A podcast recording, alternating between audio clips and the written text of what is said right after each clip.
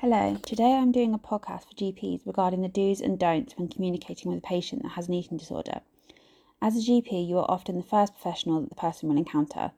This means that the way you interact with them can impact on how they will respond to professionals in the future. If they find the encounter helpful and they feel listened to, then they are more likely to engage in further support. I will read out a list of do's and don'ts when talking to patients.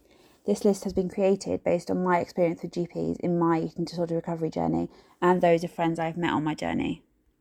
I'll start off with the do's. Do let the patient lead the conversation when possible.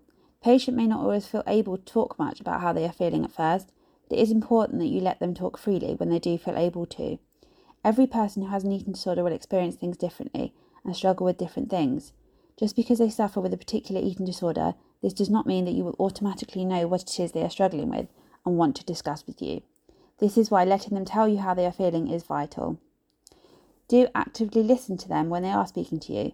This helps the patient feel validated and lets them know that you are interested in what they are saying. Patients with eating disorders often have low self esteem and a lack of belief in themselves. The eating disorder will often try to convince them that they are fine and that they are not ill enough to receive support. You listening to them and acknowledging their concerns and feelings will help them feel more able to combat these thoughts. Do communicate with them as you would a patient with a physical illness. Explain to them what the next steps will be.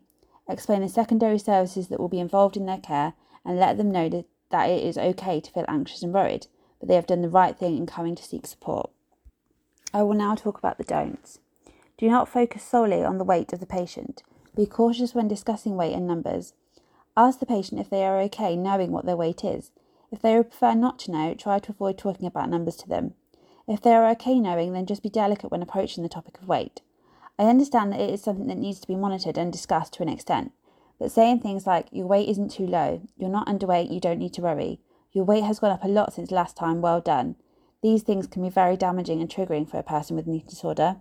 It is better just to see the weight as a baseline measurement and discuss changes that need to be made if the weight is continuing to go up or down rather than focusing solely on what the scales say on that day.